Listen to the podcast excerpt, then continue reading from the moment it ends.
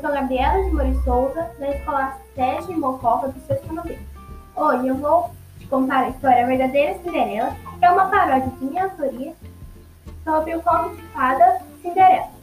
Oi, eu sou a madrasta Cinderela, aquela que todos falam mal. Mas vocês estão enganados, eu sou um doce pessoa e eu vou lhe contar a verdadeira história de Cinderela. Cinderela tinha um pai muito legal e divertido. Ele era entregador de pizza, pois perdeu o emprego na pandemia. Ele infelizmente faleceu em um acidente de moto e deixou sua linda filha comigo e minhas outras duas filhas. Eu gostava muito de Cinderela, antes dela morrer, pois depois do falecimento ela se transformou em uma pessoa muito má. Fez várias maldades comigo e minhas outras duas filhas. Uma, uma delas foi me deixar com fama de malvada. Em um dia, pedi a Cinderela que arrumasse seu quarto, pois ela já era uma moça e precisava aprender a arrumar suas coisas. Mas ela adora uma confusão, então ela não arrumou o e sim sujou. Como se não bastasse, rasgou minhas roupas, as salas do quarto que já estavam limpos, ela bagunçou e jogou um balde de lama na minha cama. Ao final da pandemia, o príncipe convidou todas as jovens solteiras para seu baile, onde ele iria escolher uma namorada. Nessa noite, ela passou os limites, cortando o cabelo de uma das minhas filhas.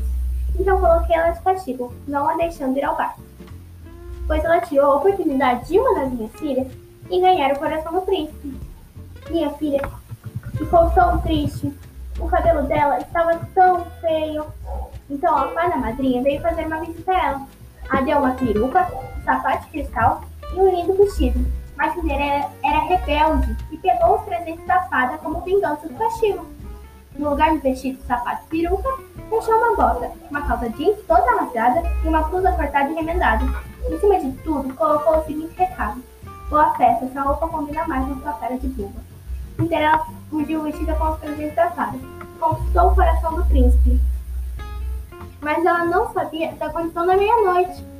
Quando ela viu que a roupa estava sumindo, ela saiu correndo e deixou o celular cair. O príncipe não conseguiu ligar o celular, pois tinha senha. Então foi à procura da moça que sabia a senha do celular. A moça que soubesse seria a bela mulher que ele se encontrou no baile.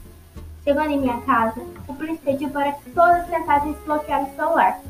E por minha má sorte, Cinderela foi a única que conseguiu. Foi um final feliz para ela, mas eu acho que, que as minhas outras duas filhas mereciam mais e que o príncipe vai se arrepender de se casar com Cinderela.